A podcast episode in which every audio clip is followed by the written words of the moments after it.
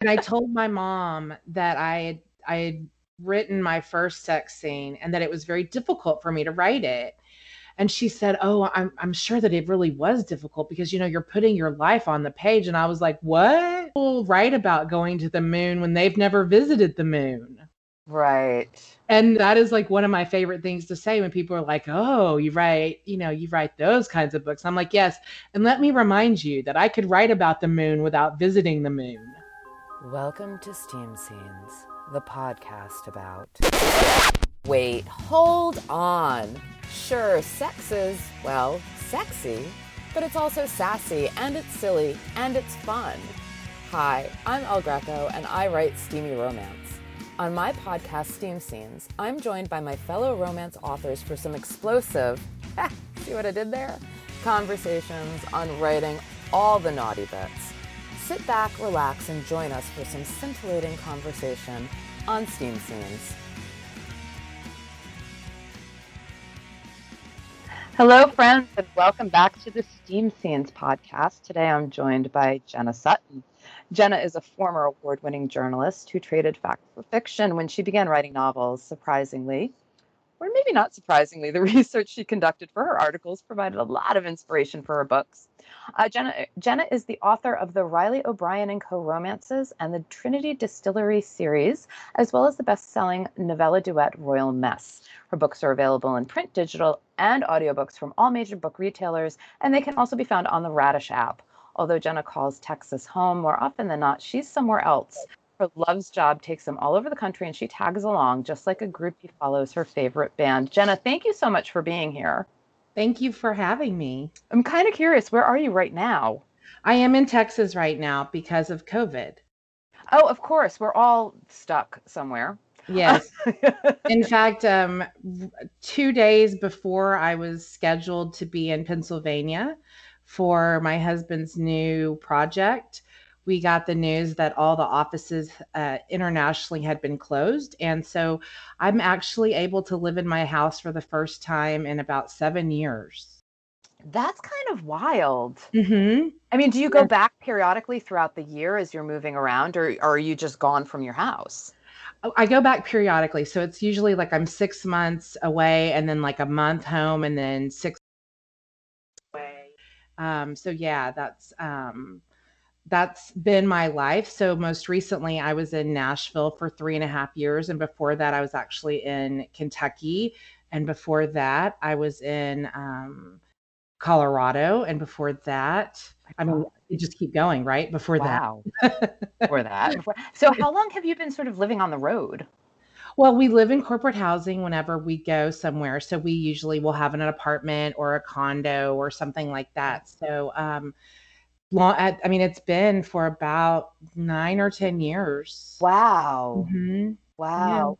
Yeah. So I kind of joke that my husband is like a mercenary, right? He takes the highest paying projects wherever they are, and I just kind of go along with him. So, well, and we, we have that flexibility to to do that because as a writer, you know, I can write anywhere. I mean, if it's a, I can write in a coffee shop, I can write on a train. I mean, I, ideally, you know, I I have a place to write other than a coffee shop or a train. But um, yeah, I can write anywhere. Well, yeah, I mean, sort of like have la- laptop will travel. Like, I, like that's kind of that's really actually pretty cool. It is cool, and it's um you know, being in Nashville and also being in Kentucky helped a lot with yes. the research that I did for the Trinity Distillery series. So it really put me in that part of the country where I felt surrounded by whiskey and bourbon and, you know, just liquor in general so I want to sort of like you know backtrack uh, sort of at the beginning of your career. When did you realize you wanted to be a writer? You were a journalist, and uh, and what made you decide you wanted to make that transition to fiction? Well, I have been a romance reader since a very early age, like a preteen. I mean, I really read romance much earlier than I should have. My mom should have paid way more attention to what I was reading and um and I just loved romance and I was never embarrassed of it or ashamed of it and I never received any judgment about being a romance reader. In fact, it was kind of a given that it, you know, at, at any moment someone could look in my purse and find a couple of romance novel paperbacks, right? It kind of became this joke in school and with my friends. But the more I read and the older that I got and the more established I was as a journalist, I started reading books and thinking to myself, you know, I could write I could write a book better than this. I could write a better book. And I started saying it out loud. You know, I could write a better book than this. And everyone around me, my friends, my family, my husband were really supportive. You should absolutely do that. You you definitely could. And then I said it so often, it went from you should definitely do that. You can absolutely do that to stop saying that if you're not going to do it. Ooh. And so I decided that I was going to try to write a romance novel. And it was really you know, I think back on this and I think back on the absolute hubris that I had whenever I was reading other novels and saying I could write a better book than this or I could do this because it is difficult to write a book and it's difficult yeah. to write a good book. And I really just did not give any of the authors or the books that I read the respect that they deserved. I think mm. until I became a novelist myself. I think it's funny. I think I think a good sort of the good romance books almost feel effortless in their you know, you can't you can't sort of see the I don't know the the the.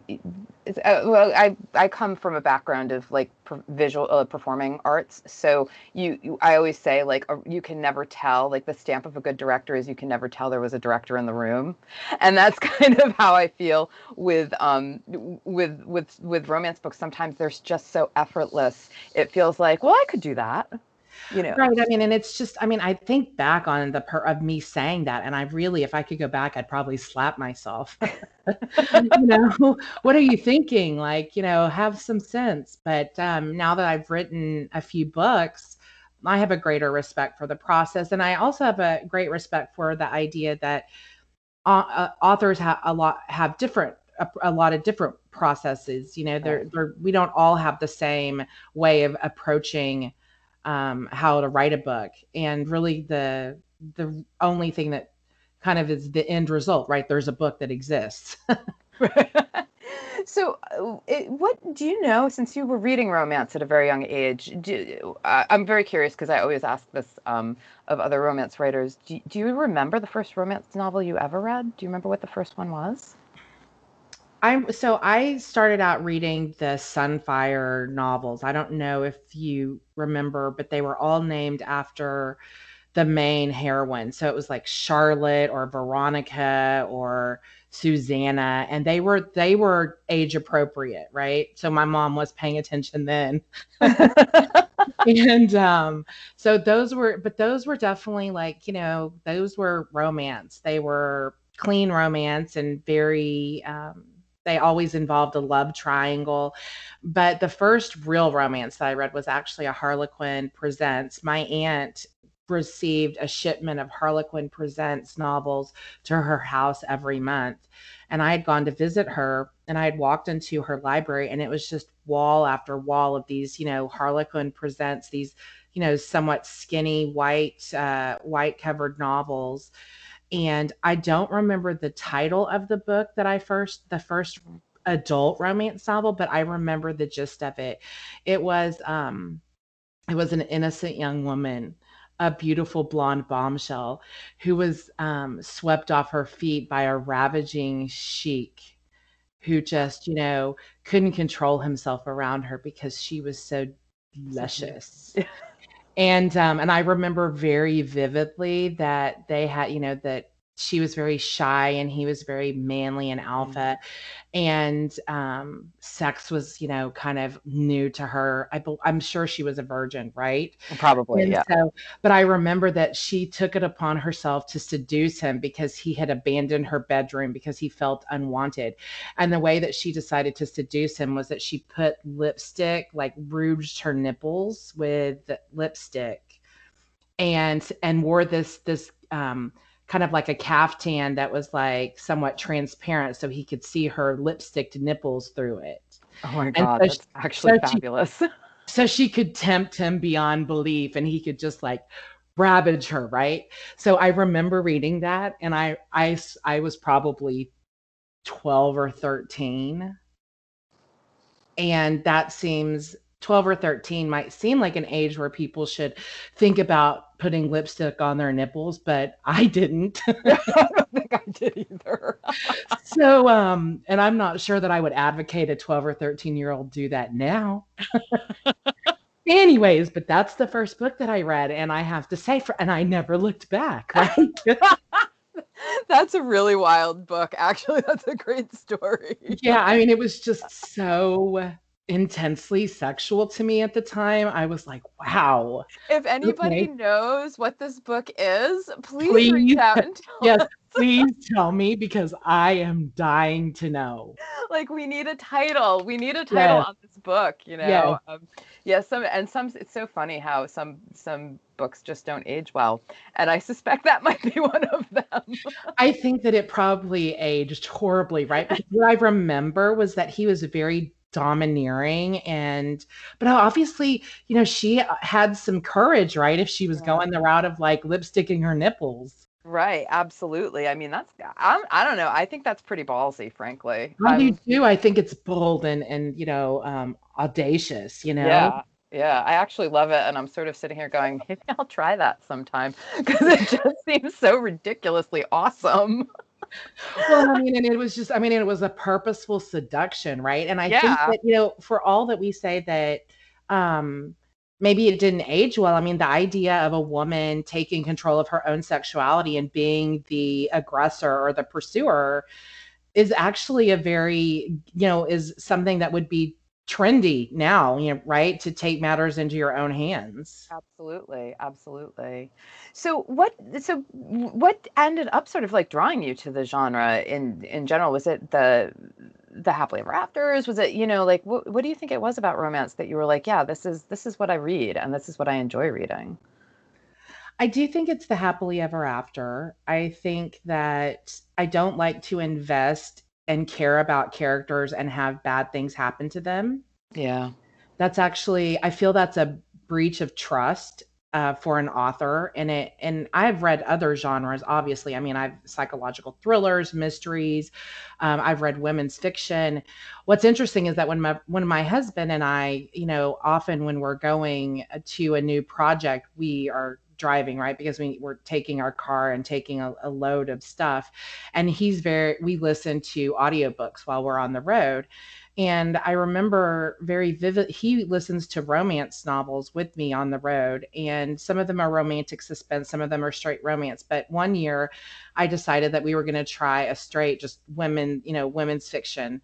Okay. And we were listening to it, and the book finished in a way that both of us found to be really un, you know unsatisfying Okay. I'm not gonna I'm not gonna name this book or tell you anything else about it, except for that my husband said, Don't ever make me listen to another book like that. so like I even have given my husband this, you know, that trained him to expect the happily ever after. And so I do think that that's part of it. But again, I think it comes down to I don't want to invest in characters and really care about them and and want good things to happen to them and then just be devastated when when bad things uh, when things end up bad. Yeah. And that is kind of the that's the foundation of a of a romance novel, right? I mean, like you don't know you don't know what the journey is going to be, but you know what the end will be. Right. Right. They're, you're not going to have your the person that you've just spent how many hours with. They're not going to end up dead at the end of the book, which right. I like. It's always such a bummer, like with a movie or a book, when like that main character, they like you know they just kill her, kill her right off. And you're right. Like, I mean, and I like. I mean, I guess betrayal is a very strong word because I mean, obviously, authors write in different genres where there is an expectation of something happening to the character, and you don't know. And there are a lot of readers who love that thrill. I personally find it to be just gut wrenchingly awful. Yeah, I'm with you there. I'm with you so, there. Yeah. So it, it's a very natural that I decided to write romance. Um, I'm not a particularly romantic person, though. I mean, romance for me is that. isn't you know necessarily getting flowers or getting yeah. roses or you know being you know having a, a huge spectacular kind of display i mean romance to me is is very grounded in reality for the way that someone treats me and the way that someone cares about my feelings and so i do think that my books have both an element of fantasy and and romance of what people would consider to be that classic definition. But I do think that some of the I hope so, at least, that a lot of the actions and the feelings between the main characters are grounded in a practical reality of where people could say, you know, I'd really like my significant other to do that for me or to think about my feelings that way. Right. I love that you said that because I mean, it's like a big joke between me and my husband where he's like, You are the most unromantic romance writer like on the planet. Because, right. you know, he's like, What do you want for Valentine's Day? I'm like, Oh, you can shove Valentine's Day up your ass. Like, no, I don't do Valentine's right. Day. Like, I don't, right. you know, and like, if I don't, if I don't know you love me 364 days of the year, like Valentine's Day ain't gonna fix it. You know, so right, right. I mean, anything, like, we do nothing that is mm-hmm. quote unquote romantic, you know. Um, and and I don't think that you know flowers and candy and whatever the trappings are necessarily make for a great romance or relationship. I mean, I completely agree. I mean, like for my birthday, so I really love Korean dramas, Korean TVs, whether it's ro- mm. TV, whether it's uh, you know romantic yes. suspense, or whether it's yeah. just rom coms or whatever. So I'm really into Korean um, TV.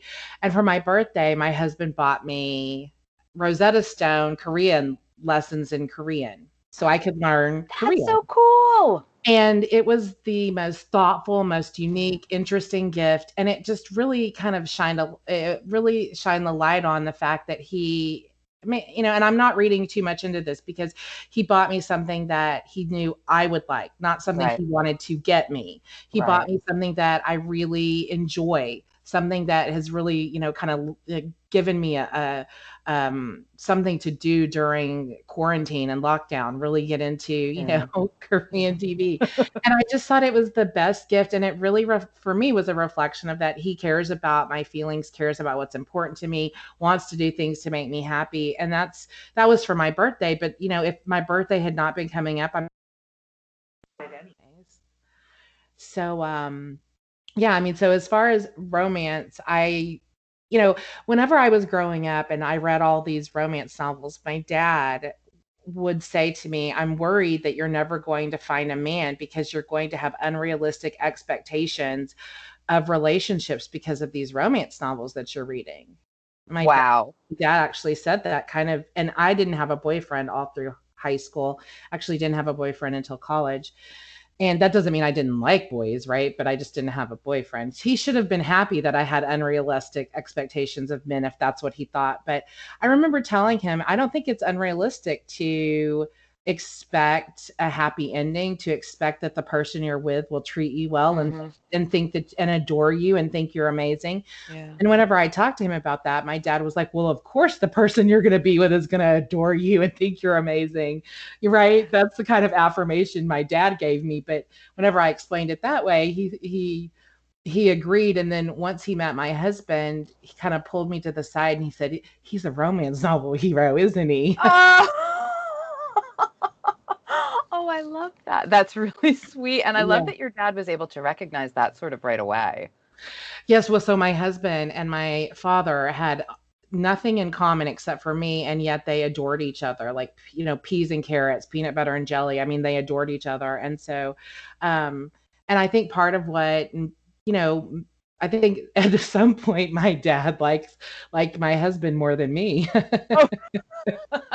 Yeah, I know that. so um so that's kind of my that's my you know my journey to writing romance and just being a, I mean a, an advocate for the romance industry and for what these you know books stand for and you know I know a lot of other authors have received a lot of judgment for writing romance or they've had you know a lot of snobbery from other you know from readers or or who read other genres. That's actually never happened to me. So I guess I just, I mean, maybe I'm lucky in the people I've run into, or I'm lucky that the people around me are, you know, open minded. I'm not sure, but I, I know that the, that the industry does get some dings about, you know, whether it's real literature or the role that it plays in in society or what kind of messages it sends to women. I mean, I, I know that there are a lot of those deep discussions, but I have not actually been involved in any of that. I haven't had to defend my choices, I think is what I'm saying. Right, right. Which is, I mean, frankly, wonderful. And, you know, my feeling is there are so many I don't know. It's sort of a like uh, when when people ding the romance uh, novels and and that sort of like is this is this good for for women to read? That smacks of a certain paternalism, I think, and a certain misogyny. Because who the you know who are you to tell us what we can and can't enjoy? And, and I completely agree. And really, if I want to read, I mean, I should be able to read whatever I want, and I don't. Yeah. Need I don't need you to tell me if it's good for me or if it's bad for me you know at that and that as an adult now again whenever yeah. i'm 12 or 13 maybe i shouldn't have been reading that some of those books. But um but yeah i mean i i'm a, a very strong advocate of romance. And people ask me all the time do i ever think that i'll write anything other than romance? And my answer is you know I, i'm never say never right? That's right um, but I just can't imagine writing something that doesn't have I can uh, doesn't have romance in it because I turn everything into romance. like I'm like I, you know I'll watch a TV or watch TV a show or a movie or you know and I'll say I don't know why they just didn't do this and it would have made it so much better. And then inevitably it's about making something you know a love a love interest or making people fall in love. So right. so I I can't imagine ever kind of deviating from that. Now does that mean you know I I do have interest in doing romantic suspense and you know maybe different different kinds of um genres within the overarching romance genre but i'm just i'm never going to be pure thriller or you know women's fiction or you know uh, right. uh, anything like that. I just can't do it. I mean i i don't want to. I struggle with the idea of keeping romance out of any sort of you know particularly when you're dealing with that sort of slice of life you know, or even like a spy thriller to that end. Because if the, you know, I think to a certain degree, part of our lives is having that connection with somebody, um, you know, and that is simply a part of of life is is having that connection. We search for that connection, we look for that connection, and um, and and we strive so you know to a certain degree for for that connection and so to just completely leave it out of of something i don't know to me that never rings true I think that that I feel that there's something lacking as well, and it might just come from my own feelings about, you know, seeking connection and and and wanting to find a person who's always on your side or a person who, right. you know, um, puts your feelings of puts their you know your feelings at an equal level of theirs and i don't want to say puts your feelings above their own because i don't know that i consider that to be healthy but certainly someone who wants to be your equal and someone who wants to support you and and your biggest fan right? I mean that's that's it's kind of a joke. You know my husband thinks that i'm no matter where we go that i'm the funniest smartest prettiest woman in the room. And like kind of i think to myself i hope you never figure out i'm not. Right? And it's it's thrilling at the same time. It's kind of like wow like does he have just really bad taste in women? I mean, like what's going on there? But um, isn't it's a it's a lovely feeling to think that there's someone out there who thinks yeah. that you're you know that they that they that they um they got the better part of the bargain, right? Yeah, they hit the jackpot. They right? hit the jackpot, yeah. and I think everybody wants to feel that way. Yeah, absolutely, absolutely. Oh, I love your husband already. I I also think he's fabulous. Yeah, good. so okay, we're supposed to talk about Steam. So I'm yes. kind of I want to know to you now. I've um I'm I'm partway through uh, uh Trinity, uh partway through Barreled Over. Um, okay. I wanted to. I'm I'm plowing through it for me. I mean, I've got a lot going on with this podcast and getting this podcast off the ground, but it is such a fun book. It is so good. I am like really enjoying it, and I'm and you write a hell of a steam scene and i want to know like to you what makes it good? Like what makes a sex scene good? So i mean i've i've actually thought a lot about this right? I mean i i i'm glad that you're enjoying the book first of all i should say that and thank you for taking time to read it because i know you're you're busy. So i think what makes a, a steamy scene good is this feeling that you're that the characters just can't hold back anymore that it's that it's they're overcome that they can't they can't not act on their feelings whether it's the feelings are mostly driven physically or mostly driven emotionally and and that's something that um that I think about too the intersection of physical intimacy and emotional intimacy.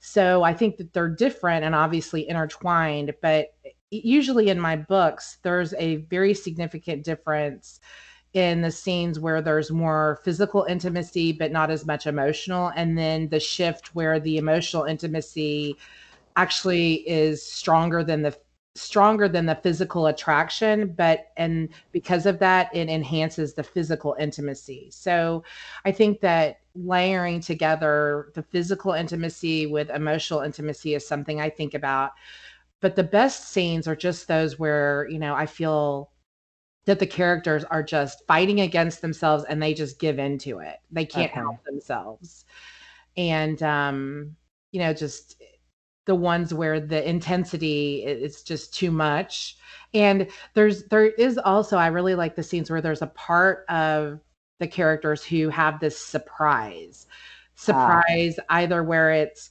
surprised that it's happening in the first place or surprised at where it's happening or surprised that the about what they're feeling or surprised that it's so good or oh, surprised that they've never experienced something like that before so the element of surprise, but not in the sense of surprise in the word of, you know, like spontaneity. It's not necessarily mm-hmm. that.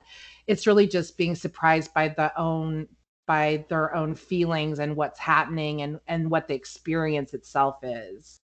That's really I actually love that. Um it's a bit of a bit of running part of the reason why I'm doing this podcast is because I struggle with writing my scenes, and so I wanted. I've, I was like, I want to talk to other writers about how they do their. Like, you know, I struggle. It takes me, you know, where where it would take me an hour and a half to write a thousand words, it will take me all day to write a thousand words if I'm doing like an intimate scene. so I'm like, I'm like, I need to mm-hmm. have a conversation with other writers about how to do this. what do you find to be the what do you think makes it most challenging? Where do you feel like you get stuck? I'm not sure. Um, okay. I think I think part of it is to not be boring. I like I feel like this intense pressure to kind of not be boring. Um, and then I also think that it is probably because I was ultimately raised Catholic. And okay. so it's like my own sort of like, oh my God, this feels so awkward. Like, I gotta like right. go, you know? Um, so you, you have the framework of somewhat of a somewhat I guess, strict sexual thought process. Yes. Yes. And it's about sort of like breaking down that barrier mm-hmm. that I have to, you know, and, and it's so funny because in my real life, like totally not like that, totally not Catholic, right? Mm-hmm. But knowing, but when I sit down to process it through my writing, it's sort of like up goes those, you know, those barriers kind of come up. And I'm like, okay, now I've got to chip these away and so and so it becomes it, that i think definitely becomes a struggle when i'm writing them you know people are very critical of sex scenes though i mean of there's so many things to criticize and to have uh, opinions about within True. a book but it does seem that the sex scenes seem to get the most um the most have a lot of the opinions and really get the most i guess the most you know cheers and jeers you know they don't get they either get cheers or they get jeers. It's it's never really oh this person wrote an okay sex scene. It's either where someone is saying oh this is a fabulous sex scene or it's something where um it's so awful. It's just you know cheesy or embarrassing. And it's there is an element of you know when you're writing of thinking to yourself okay where is this going to fall on the on the the spectrum. yeah, yeah, yeah. And, and we're dealing with a bit of self censorship there when we start wondering when that what what's going to happen. It is, you know, it's self censorship, and it's also, you know, you said something earlier about boring. I mean, it's it what what because what is boring? Is it you know using because is it using the is it using a bed because people have sex in beds you know is it using the same the same sexy words over and over is it using you know is it um just that he put this his hand here and she put her hand there and it's very mechanical. I mean yeah. it's it's there's a lot to think about when you're writing a sex scene. And you know um, i remember when i wrote my first sex scene and oh I, good. Yeah well and i told, yeah, and I told my mom that I had I had written my first sex scene and that it was very difficult for me to write it. And she said, "Oh, I'm I'm sure that it really was difficult because you know you're putting your life on the page." And I was like, "What?" Wait a second. I'm like, "What are you talking about?" She's like, "Well, you know, you're you're writing from like, you know, experience." I'm like, "Mom." I'm like, "Stop now." Like I am not putting like my sex life on the page. Like this is my characters who are having sex, not me. And and I said, so don't even be thinking that when you're reading my pages as my beta reader. Uh, first of all, mom. and secondly, like people write about going to the moon when they've never visited the moon. Right. And that is like one of my favorite things to say when people are like, "Oh, you write, you know, you write those kinds of books." I'm like, "Yes." And let me remind you that I could write about the moon without visiting the moon. Yes. Oh, I like know, I'm stealing that. I'm stealing yeah, that when I get yeah. sort of like your husband's one lucky guy. You know, you're just like, no, seriously. yeah, I mean that happens to my husband all the time, and he's like, you have no idea you have no idea how lucky I am. You know, he just leans into it. I mean, he I just leans into it. And he'll say things like, Yeah, she loves football too. Oh. You know, like she's she's perfect. so when you did so you said that writing the first one was difficult. What was difficult for you? So I think what was difficult for me, I, I didn't have any, I didn't have any self censorship. I wasn't concerned about that, and I, I, I had this ignorance really when I wrote my first book about the level of judgment that readers can can kind of heap on you with reviews and and things of that nature. I just when I wrote my first book, I, I wasn't even thinking about that. But what what was difficult for me with a sex scene was actually the keeping track of body parts. Oh yeah. And making sure that, you know, he didn't have a hand on her boob that's a very technical term, right? Boob. Yes. And he didn't have a hand on her butt and also a hand on her face because then he would be three-handed. And uh, I'm like snorting because I'm just like, yes, let's. This is not a sci-fi book where they have 14 arms. So, um, so yeah, I was just keeping track of the body parts, and then also i've so the and then the idea of like getting disrobed and making sure that things were accessible, right? Mm. So um that was that was what made it difficult for me it wasn't the it wasn't envisioning how i wanted this scene to play out it wasn't the physical or the emotional intimacy that i really wanted to come together it wasn't the surprise aspect that i talked about earlier like i had all that in place like i had that all those elements in place in my mind. And so I think that that helped. And I was able to envision the way that I wanted the scene to play out. Right. But then when you're actually writing it, like you do have to get from point A to point B, even if point B is like sex. Right. So it is, you know, getting from, you know, the front door to wherever you have sex or getting from fully clothed to totally naked if that's where you want to be. So um that's what made it difficult for me and that really hasn't changed so it's still something that I have to think about. And it's still something that I go, when I go back and I reread and I do revisions, like I find myself, oh, like she still had her underwear on. How did that happen? Yeah. Yeah. Yeah, definitely. Um, uh, my first sex scene that I wrote was actually not in a romance, it was in urban fantasy. Um, and when I finished it and I reread it, and I just was like, holy crap, this man's an octopus. Right. like, right there are just too many arms. Like arms and, and wow, like his lips were there and now they're here. How did that happen? it was like way too many arms, way too many arms. And uh, so yeah, I think the choreography itself, just the, just the just the choreography. That's, that's the word that I'm looking for. You're right, the choreography of it. And so I'll tell you a funny story about Trinity. So the first sex scene between my main characters, Ava Grace and Beck, happens on a bourbon barrel. Oh yeah, okay.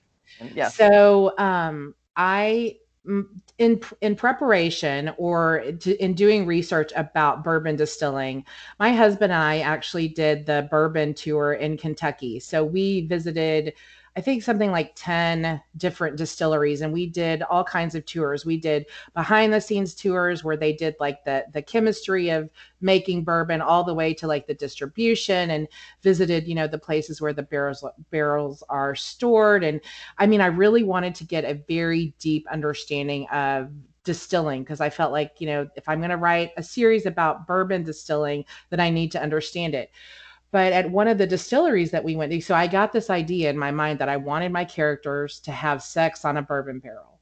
But I didn't know that like I didn't know if the height was right given the height of my my hero and the height of the barrel. So uh, my husband is almost six, he's almost six four. Okay. So we're at a distillery and there are there are barrels everywhere, right? There are barrels that they have barrels that are made into trash cans. There are barrels just for decoration. So I made my husband go up to a barrel and just to measure if the height would be appropriate and how it would work exactly. And of course, he's so good natured, but even he was like, make sure no one's looking.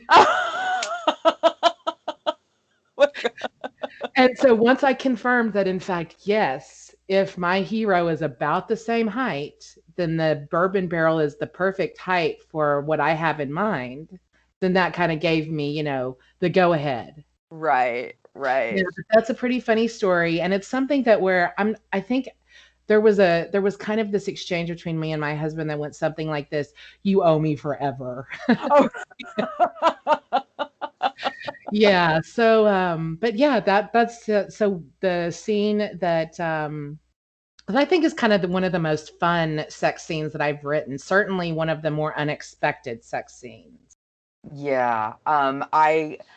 So that's the one we're going to talk about. So this is actually a really great segue um, because I kind of, you know, when when I was reading the opening of the scene and they're in the um, the they're in the distillery and he's sort of she's getting this tour and i'm like there's there's a sex scene in here you know it's like well this is going to be like where are they going to do this you know it's a right. stay people are coming in and out so i thought it was really um you know very very clever and very very well done um and super fun because i was like wow like that sounds like a good time in a distillery on a whiskey, right. you know on a bourbon barrel you know right right that's really right. cool I was um, very, I did think that it was um, the logistics of it and kind of setting the setting the mood and setting the stage for that was very important, right? To make it seem um to make it seem reasonable, right? Something that someone would actually be able to do.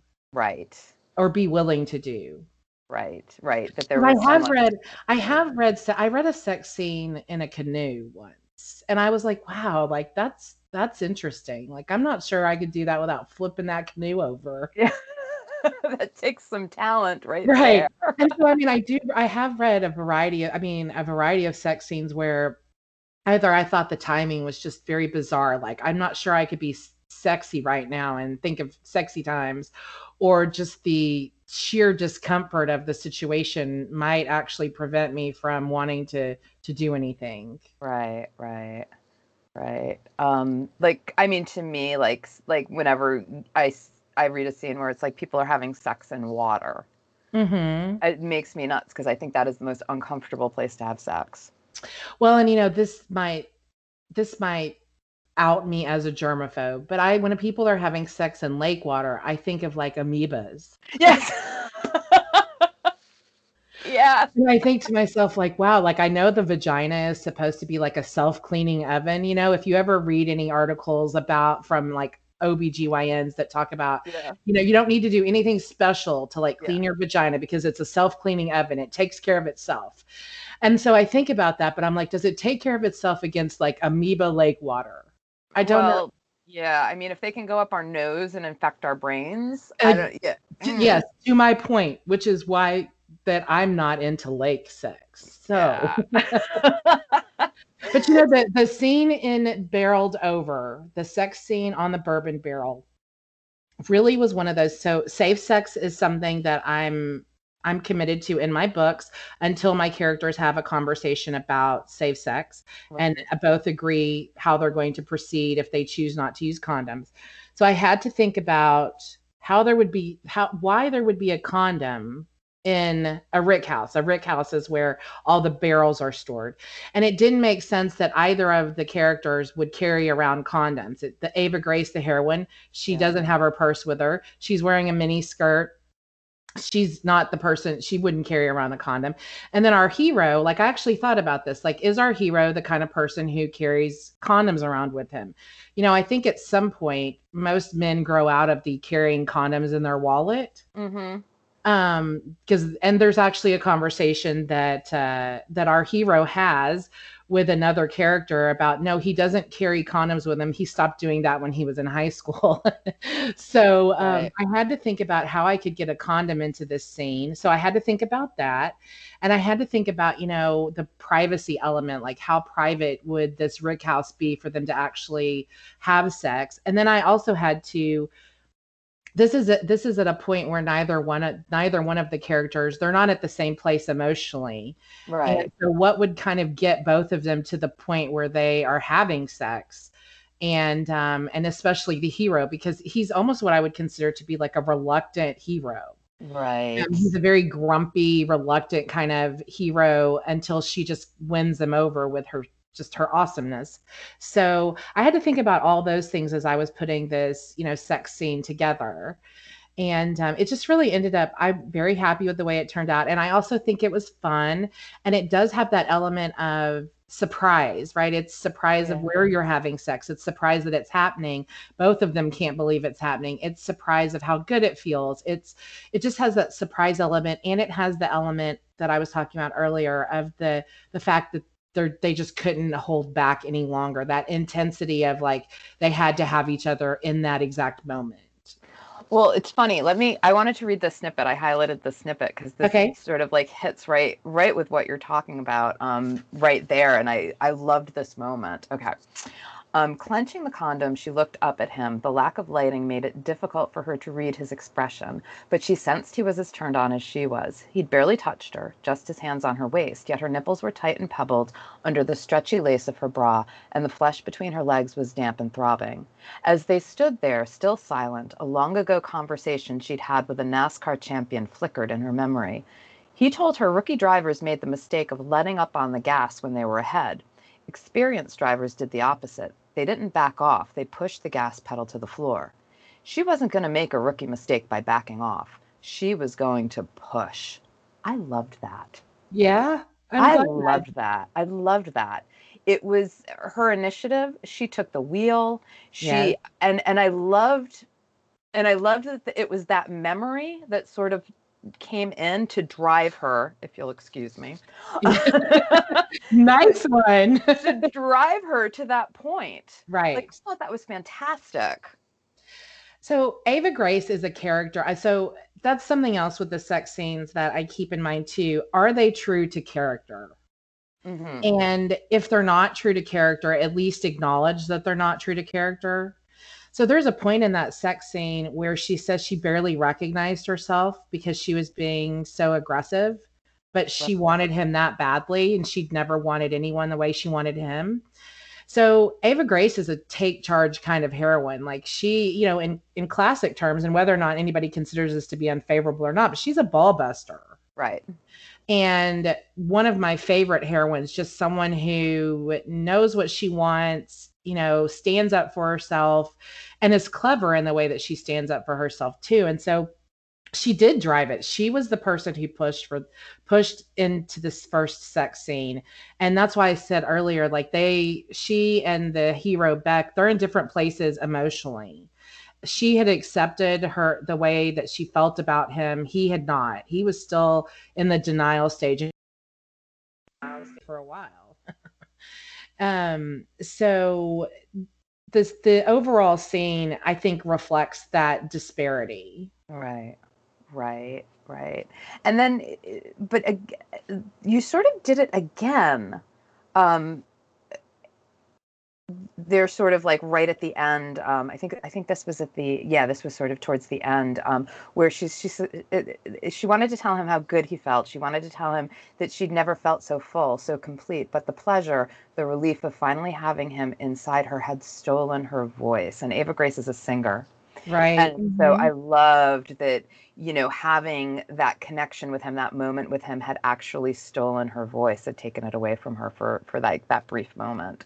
I was like, that sort of made me clutch my heart and go, oh. and when we think about it too, I mean, Ava Grace's way of communicating a lot of her feelings is through her voice right? It's it's it's the way that she communicates and with her fans. It's the way she makes money. It's her it's the way that she makes a living but it's also what she loves to do. So i mean it it is the fact that so what we find throughout the course of this book is that beck is beck becomes the center of her universe right? More important mm-hmm. than than anything. And it's a gradual thing that happens obviously as they fall in love and their relationship moves forward. But the impact that they have on each other i mean it's a very each sex scene and this is something else that i keep in mind when i write my sex scenes. I mean i obviously don't want them to be boring like you had mentioned earlier. So i do try to mix up the positions that they're in or where they have sex. But i also want to there's something that i write with called the emotional continuum. And so at every start of a chapter and an end of a chapter, I think, where is each character emotionally? And then I want them to be in a different place at the end of that chapter. Right. And so with the sex scenes, I don't want the sex scenes to be in my book just for the sake of being there. Like, I mean, they're, you know, just for the sake of getting off. right. Like I actually want them to accomplish something. I want them to be representative of something. I want them to move the relationship forward. I want them to serve as a way to learn something new about the characters, whether we're learning something as a reader or the characters are learning something about each other. So I'm I'm also keeping that in mind when I'm writing the the scenes as well. And at the in the the first sex scene, the scene on the bourbon barrel, like what is very clear is that sh- he is not ready for for her at all in any way. Yeah. And yeah. behaves very badly. Yeah. As a result of it. Like it's so shocking to him. And so his reaction after they have sex is immediate regret and it's so visceral. And it's again to that point, it's surprising and it is like he almost like they can't help themselves in the way that they react. And so it leaves you with this idea of like where do you go from here right? Yeah. like, and so yeah. there's also the the idea that every t- you know in every every book you can't have um, a sex scene where things are perfect or it immediately means that things are going to be okay from that moment on yeah. This this moment and another highlight for me that moment was like a real sort of shock, you know, um not anticipating it, not expecting it. Because again, we have that sort of inter we have um we have his internal conversation a bit and you know that there is something there you know um, he gets the condom from ellis who is such a great sidekick character by the way. I want um, to talk about ellis whenever you have a moment. I have i want to talk about ellis yes, too. but finish finish your thought and then we can talk about ellis um the, this sort of moment um i'm going to read it again uh, bear okay. with me. Um beck this was that's that's ava grace. Beck this was a huge fucking mistake. That's what he says to her. Oh that is God. what he has. That is what he says to her. He just had sex on the barrel. On the barrel. I know. She had of orgasm, and she lost her voice. And he mm-hmm. tells her it was a huge fucking mistake. And then we yes. go on. This good. His voice was so harsh she flinched involuntarily, her head jerking back as if he'd slapped her. A physical blow couldn't have hurt worse than those wor- than his words.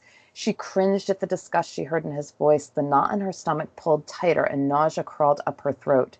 He turned in a circle, his head tilted toward the ceiling. Fuck me. He glanced at her, his face cont- contorted with loathing. I knew something like this would happen. I knew you'd fuck up my life somehow. Holy shit. That, like, mm-hmm. that slapped me too. I was like, mm-hmm. oh hmm And again, like that's not very heroic, is it? Not at all. No, and I was and, like, and, and, and I, that's never happened to me. No one's ever had sex with me and told me that was that I would fuck up their life. Yeah, no kidding. I don't know how I'd handle that. Woo. Yeah. Um he behaved badly and he knows it later. I mean, it doesn't take him long to really I mean, the moment the words come out of his mouth, he knows that he behaved badly. The difference is is that he it doesn't change that that's how he feels. He just thinks he shouldn't have said it. So, again, in two very different places. And, you know, Ava Grace has a, an internal conversation later on in the book that you know she wasn't there by herself. He could have said no, and he and he agrees. He could have said no, but this gets to my point. Like the intensity of someone's feeling within a sex scene, they just can't hold back no matter what, right. even if they're going to regret it later. Right and so yeah it, it it's meant to be shocking and it's meant to go from this like peak of like ultimate pleasure like best sex you've ever had so freaking amazing you're never going to forget it to just an absolute like shit show right of an of a of of once you come down and the hurt that they inflict upon each other once once the good feelings end Right. Because particularly because, you know, at the end of a sex scene what usually happens is there is a moment even if even if things go south later on, there's the moment after the after the coupling mm-hmm. that that that they kind of bask in that glow. I hate right. to you know, say that, but there's like that glow. You know, right. There's but in this particular sex scene, there's no afterglow. There's no, no there's immediate and complete regret. Yep. And it is like right there. And I was like, that is so ballsy. And that felt so good. And I you thought it was ballsy of of Beck or of me, the author. Of you. okay. yeah. I mean, I I was determined to have it. I mean, I wanted it to go from like, you know, for the for the reader to be like, yes, like they are getting some like this is so hot like they've been dancing around this and and ava grace is you know an awesome heroine because she's really getting what she wants to yes she got what she wanted and this is what happens right after. Yeah it was i mean it was really incredible and it was funny because um, in the book that I'm writing, it, there is a moment where uh, that where I'm giving my characters after there is no po- postcoital glow. There's immediate regret there, and um, and and I was even I was like, ooh, I don't know. And now I'm like, oh, you're gonna kick that immediate regret up a little bit more, honey. Like, I mean, like there, there's the I there's I really leaned into it. Like, I mean, it it to me in this scene that Beck was not ready for emotional intimacy or physical intimacy. He was not ready for it. And that's not to say that I feel like Ava Grace was in any way like forced him to do this. This is not what I'm talking about. This is where I'm talking about being in the moment, wanting something so badly and it overruling your reasoning, right? That's right. where I'm talking about. And that's what happens to Beck. And then there's once once your reason comes back to you once you're not driven by instinct or desire or, or your need and then it comes back to you and you're just like ooh that was that was a mistake i didn't yeah. i didn't want that to happen yeah yeah oh boy this is such a great such a great scene such an awesome scene but yeah let's talk about ellis the side okay. ellis gave beck the condom and yes. ellis is um an older gentleman so ellis so every distillery has a master distiller, right? And they're usually people who are very seasoned, right? You aren't usually a master distiller if, if you only have a couple years of distilling experience under your belt. So when I was doing these tours with my husband of the distilleries in Kentucky, like I ran, I, you know, talked with some of these master distillers. I mean, and, and inevitably they're men, they're white men um, but there's there's actually a distillery, or I think it's a whiskey distillery that, um, because I just read about it recently, that's a black owned, a woman, a black owned distillery, and it the and it's several hundred years old, and and so it's a it's a, a black owned distillery with a black master distiller, but in the ones that I the the the prevailing master distillers are old and white, right? They're old white men. And so I wanted to create, I wanted to stay true to that in Trinity having a master distiller and also give someone who could ground Beck in some of his history, right? So Ellis right. is that person. And Ellis is an older gentleman, but what you'll fi- you're going to find this interesting because every time I tell someone this, they're astounded by Ellis is actually modeled after my husband's grandfather. Oh, I, yeah. I, I could kind of, I could kind of see that he, that you had a, there was somebody in mind there. Yes, yeah. my husband's grandfather. So all of the men in my husband's family are named Michael. So there's not much creativity, which is where the line of all where all the men in Beck's family are named Jonah. Yes. And yes, where yes, Ava, yes. Gra- Ava Grace says that there's not a lot of creativity in your family. That's actually something that I said um, to my husband's family. But Grandpa Mike was such a character. And I think that Ellis is a great sidekick character because he's a really he's a great juxtaposition of of the way that I think men have evolved right. You have Beck and then you have Ellis and you have two men at different stages of their life, two, you know, different generations and the way that they think about women is very different. And I think that's very obvious the way that they think about women being very different, but that doesn't strip away the fundamental idea that they're still men and they still are, are attracted to women and they still want to have sex with women, at least in this book. And so Ellis um, is the person who gives Beck the condom. Ellis is, you know, by Beck's words, a poon hound. He is um, a, has an a, a, more active sex life than guys, you know, who are less than half of his age. Yeah. And this is my husband's grandfather. Oh. okay, it is. There are so many stories about Grandpa Mike. My husband was 16 years old. Grandpa Mike had come over to his house for dinner and my husband's girlfriend happened to walk in at the time and my husband by my this is my husband's words not mine. She was wearing a very skimpy dress because it was the summertime and grandpa took mike took one look at her dress and how much it revealed pulled my husband into the bedroom into a, his guest bedroom and shoved a handful of condoms into my husband's hand and then just left the room so he pulled a bunch of condoms from his his uh his bag. And just and at this time grandpa mike had to have been in his late 60s that's terrific. I love And, how uh, grandpa mike was prepared for anything. He was prepared for anything and he also was the most popular man in his like his um 55 plus community. All the women brought him pie all the time. God that's fantastic But when I first met Grandpa Mike, so Grandpa Mike, whenever he shook my hand, his eyes were on my boobs ah! and, they, and they did not leave.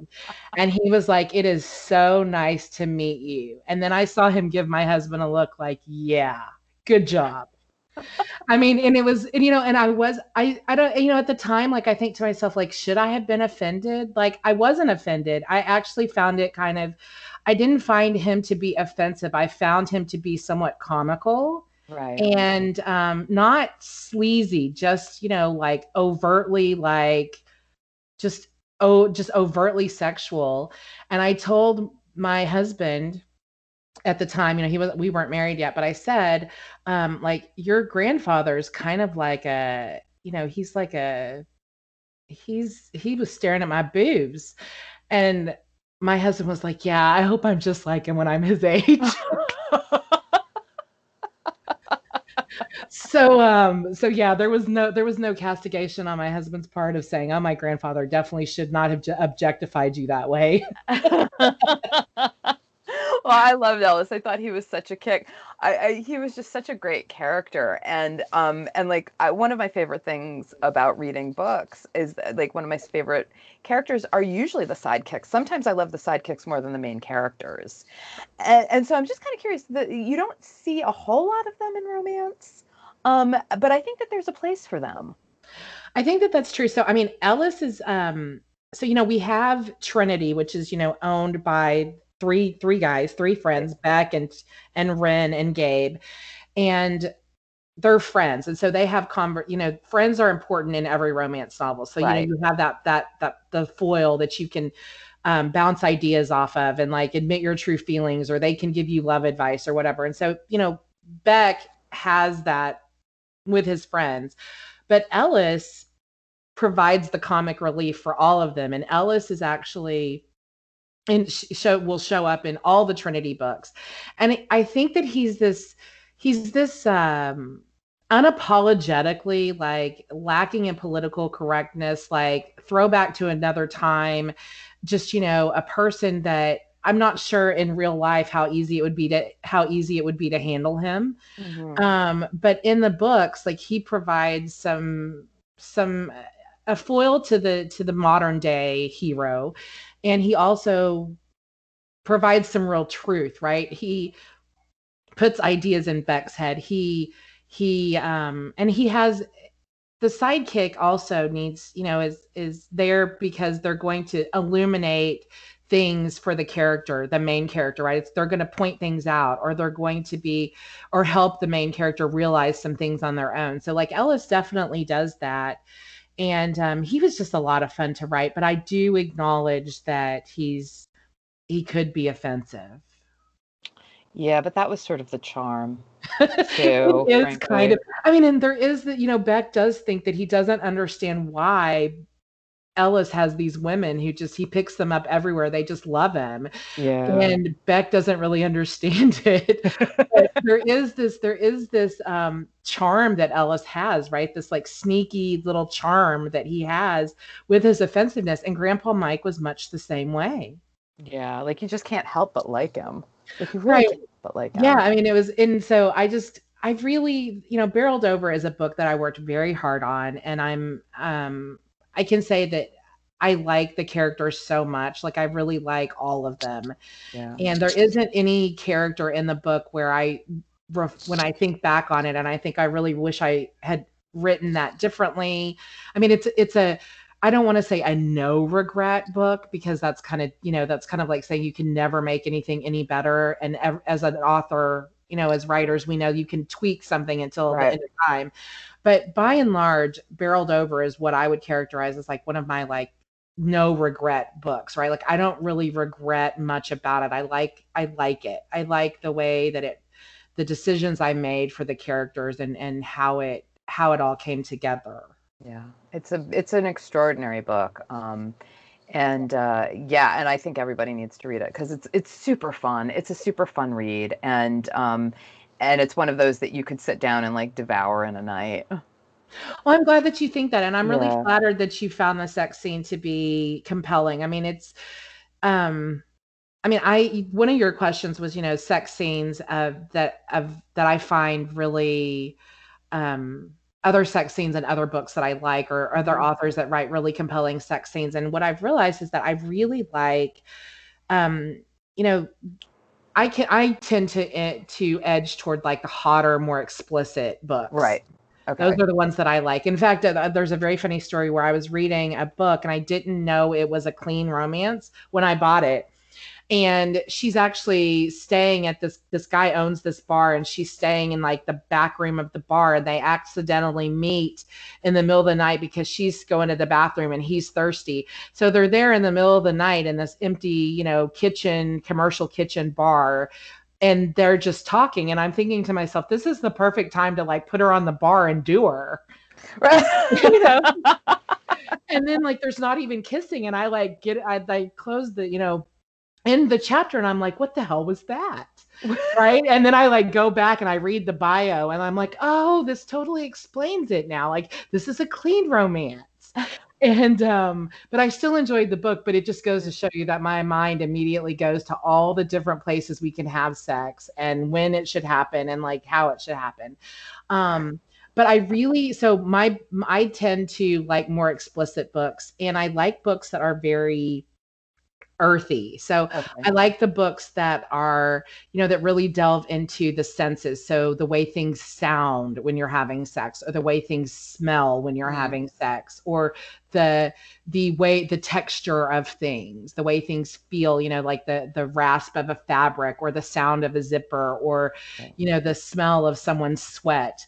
Um, I really like the earthiness of that and like engaging all the senses. And I really try to do that with my sex scenes it's difficult, right? Because it adds another layer, you know. Yeah, yeah. I'm, to, mm-hmm. I'm thinking of the whiskey barrel and sort of when she goes, like when when her her ass hits the whiskey barrel and she's like, "Oh, that's a little scratchy," and that's a little, and then she's like, "Oh, the hell with it! Like we're just gonna, you know." and then, right. And then all you know, uh, caution to the wind i will get splinters you know? And yeah. then and then at the end when she's when they're done and she's kind of like oh yeah that's okay yeah now maybe it's time to get off this thing you know? Right.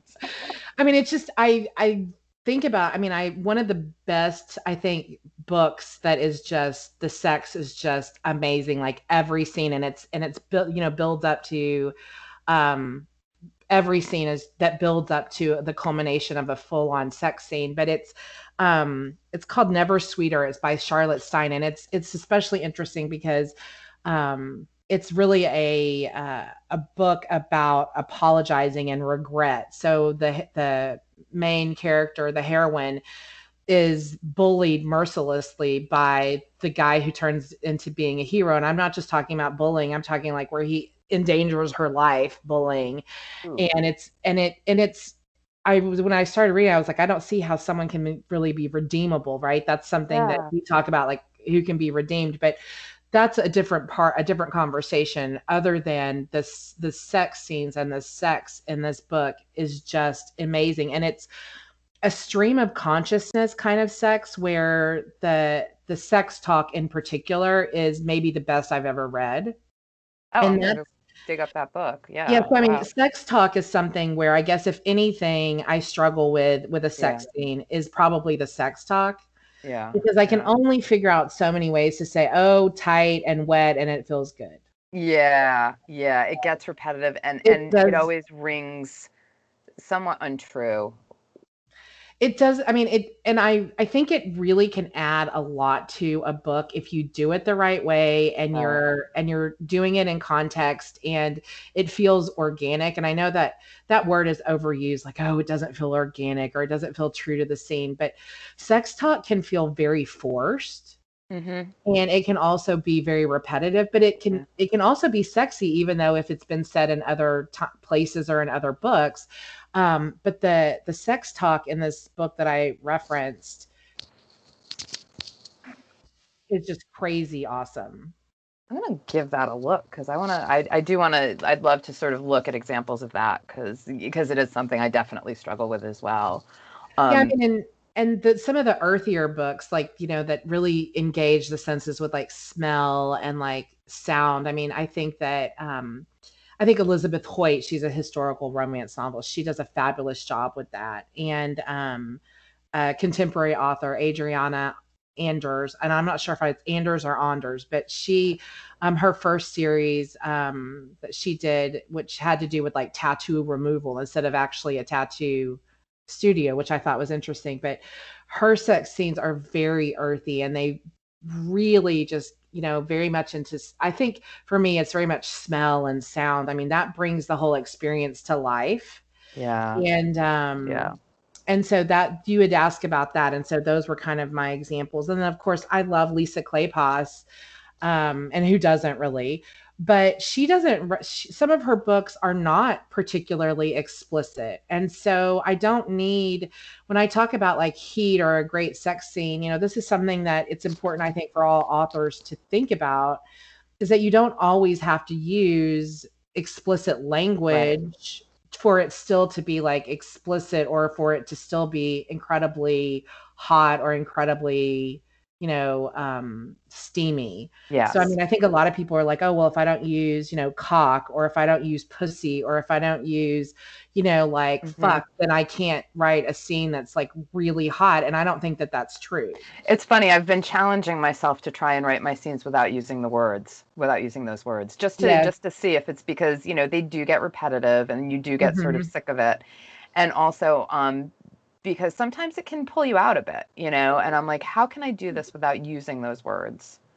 So, I mean, I have a friend who is, um, those words are super offensive to her.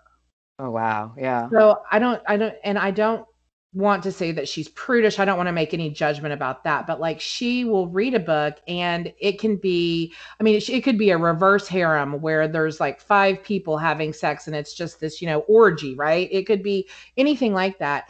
And she's completely fine with it until you start dropping like, you know, the C words or pussy or, you know, right. Or fuck or any of those words. Like it, it, it just becomes, that pulls her out of it because in her mind, she's like, I don't refer to my own body parts that way. Right. And I'm like, right. So that's that's that's an interesting thought. And of course, you know, I've also read books too where um the main character refers to her privates as like her garden. And Yeah. I'm like, is this meant to be funny? Because I don't know anybody who's called it the garden, but okay. I mean, maybe it's possible. so I think we, you know, everybody has, I guess, their own words for their own body parts. Yeah, and I think I think in the context of a character calling her own, you know, her her own body parts a certain thing, I think I'm fine with that. But I think if the if the author makes the choice that sh- that the character that there that author is calling a body part a garden, for example, I don't know that I would be necessarily comfortable with that. But I think if the character is naming it, that's a, that's a different story. Right. I mean, and Yeah. it does get into the idea of what they're comfortable with. I mean, in one of my books, the heroine doesn't really curse. She doesn't use curse words. She use, Right. uses words other than curse words. So it makes sense that like even in in the way that she thinks about her own body parts or the way that she thinks about someone else's, like it might be more clinical terms, right? right It might be more like penis, vagina versus like pussy and you know dick or whatever Right. um it's just i mean i think that i i love that you're doing this podcast because actually right talking about sex and writing sex scenes is apparently one of my favorite things who knew? Well, i learned something new about myself today but like i i just absolutely love talking about it and i think that it's very disappointing to me if i read a book and there's not a sex scene so i there's that um and but i guess i shouldn't say just a sex scene right? I don't want a sex scene that's cringeworthy or awful. Right.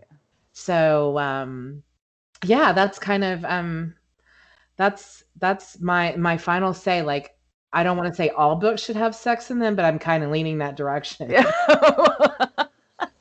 well, okay, so it's barreled over. It's book one of the Trinity Distillery series. I know you're working on book two, i am and you and uh, you see this as a four book series.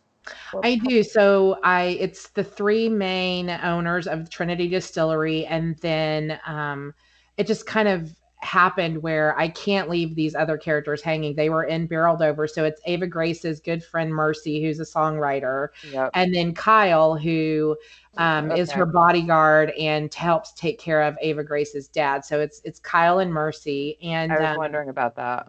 yeah i just couldn't i just couldn't leave them kind of hanging and they just kind of took um root in my head um and wouldn't leave me alone i think one of the things that was that makes me want to write about kyle and mercy so alzheimer's is actually very rampant in my family so Okay. that's something that um so that i try i try to really bring causes that are important to me or things that I that I've experienced in my own life into into most of my books. And so I try to give all of my characters at least one characteristic that I have in common with them. So for example, in my first book, um, the hero is allergic to avocados. Well, I'm allergic to avocados. Oh, that's a bummer.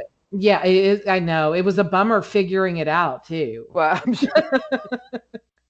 um so yeah so i in alzheimer's um i have another book where breast cancer is is a is a subplot breast cancer is unfortunately in my family as well um i have an uh, my my duet my novella duet royal mess has to do with organ donation which i feel very passionately about. So um i try to integrate something about myself in or what's important to me into most of my books. But with kyle and mercy she's a songwriter and she has she is is the premise of the book where it's we're going to start where we end barreled over is that she's getting married and she's getting she's having trouble with her her groom to be her husband to be and so obviously she's not going to marry him but um she ends up having as a songwriter having like the worst case of writer's block and she just doesn't really know where it's coming from what's causing it she can't figure out a way around it.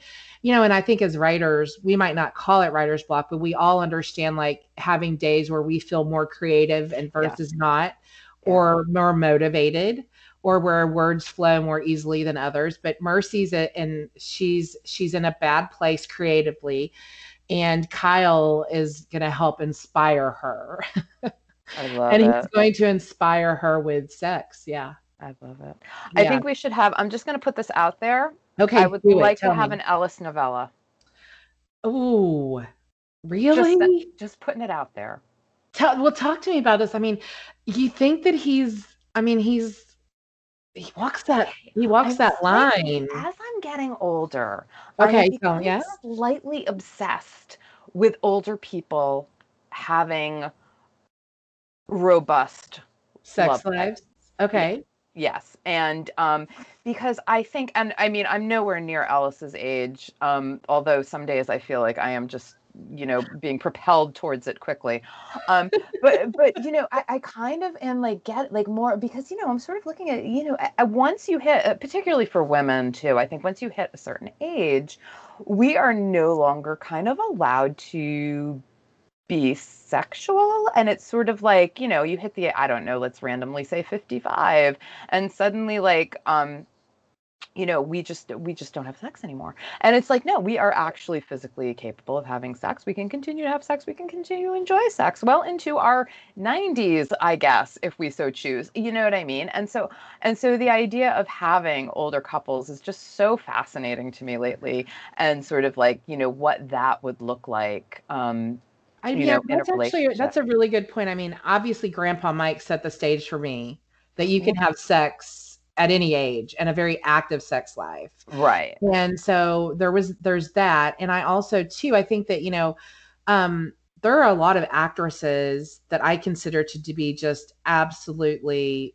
set you know bombshells incredibly sexy who are now reaching the age of 50 i mean like we could do um uh, you know i think halle berry is and we're Yep. at like i think that salma hayek is and she's just my god she's amazing i mean Yep. jennifer aniston i mean all of these women which are just have you know still con- continue to be incredibly sexual beings um you know it's i I remember reading an article uh, quite a few years ago that was about countries that where their their old their the aging population was out was outpacing the younger generation. So like italy is one of those. Japan Yes. japan is one of those.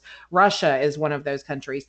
And in those countries that people were that people who um adult movie makers porn um, were shifting focus to create older porn like elder porn. Um, and this was especially happening in japan. So it was it was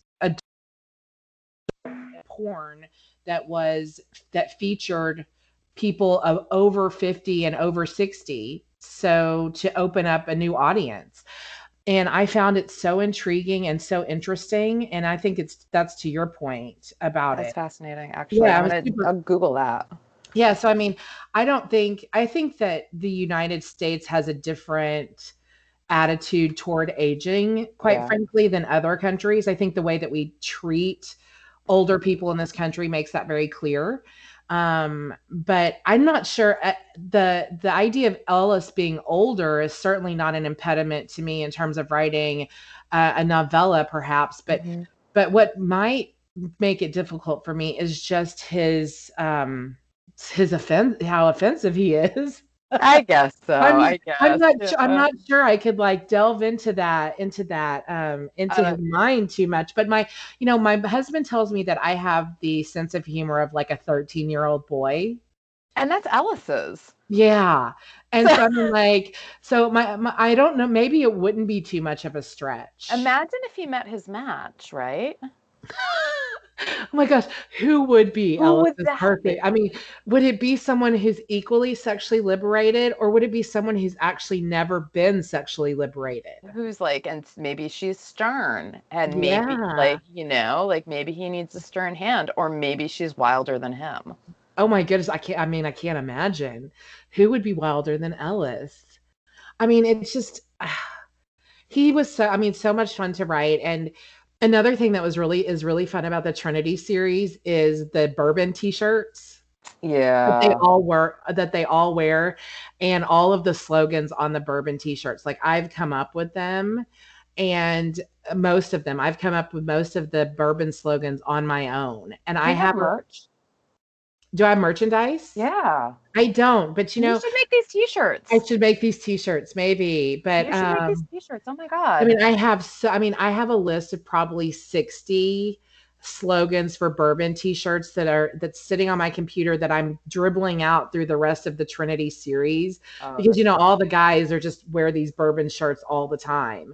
And um and so that's another thing that I had a lot of fun with with um with the with the distillery series. So I mean I do I do hope other readers have a similar feeling that you do when they're reading it. And I do think, I do really hope that when they're reading through the sex scenes, that they're excited by them, that it makes them physically excited because I, I whenever someone tells me that, that makes me happy.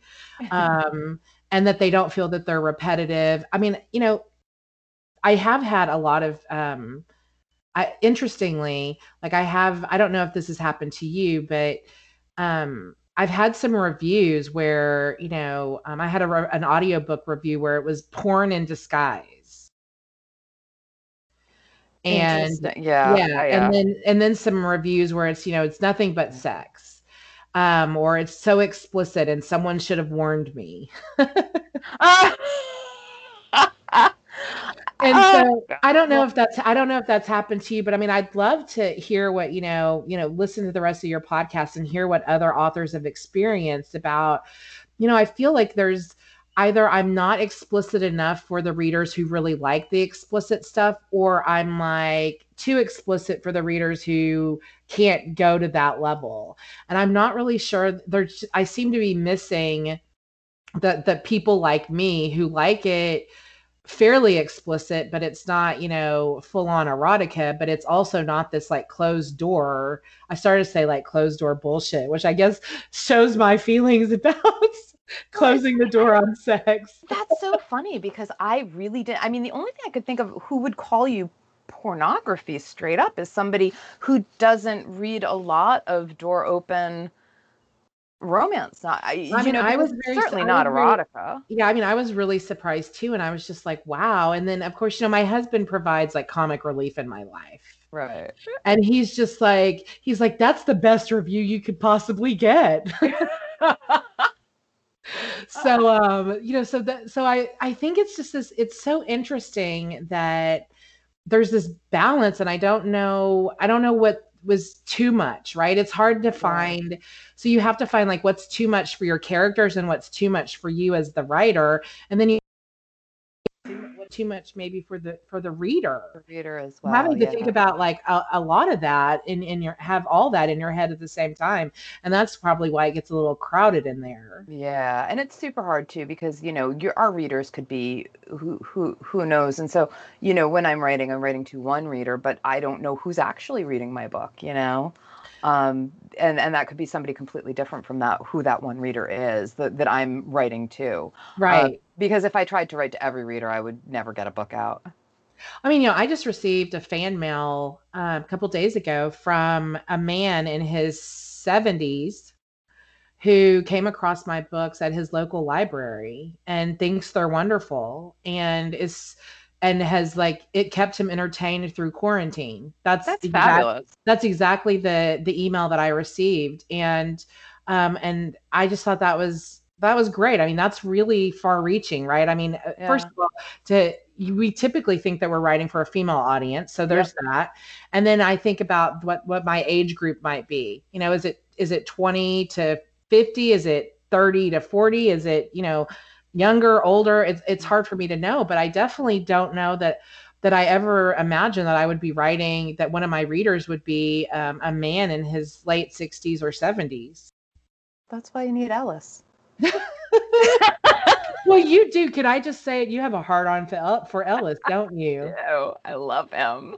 Okay. Well, I mean, look, I can't, I, I'm not going to rule it out because I mean, now that you've planted the seed in my mind, I mean, like, who knows what it's going to turn into? You're welcome. Jenna, where can people find you? Where can we find I- you? I am on Facebook at Jenna Sutton Author, which is also Instagram, Jenna Sutton Author, Okay. Twitter at J Sutton Author. And then I'm just my website, jennasutton.com. Perfect. I have a newsletter. If you want to sign up for my newsletter, you can do that on my website. I um, sometimes I run contests, sometimes I don't. Um, yeah, so that's where you can find me. I'm not as active on social media as I probably should be. Yeah, same. Yeah, I just Yeah. one of it's one of those things. So Yeah. um I, I so I pop up here and there, but if people do contact me on social media, I am very responsive. Excellent. Jenna, thank you so much for doing this. This was so much fun. I love so much fun. I, I, I know, like this is the most fun I've had in days. I love it. Yay. I'm not gonna I'm not gonna I'm not gonna say like weeks or months because then that would make other people around me sad, right? Yeah. I was gonna say you need to get out more, but none of us can. So. Well, isn't that the truth? Like, I yeah, go take a vacation. Oh, you can't. oh no, we can't go anywhere. So Jenna, thank you so much. Thank and you. when you're ready for the next book to come out, give me a give me a jingle. Let me know because I would love to talk sex again. I mean, apparently it's my one of my favorite things to do, so I'll definitely do that. Awesome. All right, thank so you. Bye. Bye. I hope you enjoyed the episode. Sign up to get email alerts when a new one goes live at elgreco.rocks. And don't forget to five star us on Apple or wherever you listen to your podcasts. Thanks for listening. See you next time.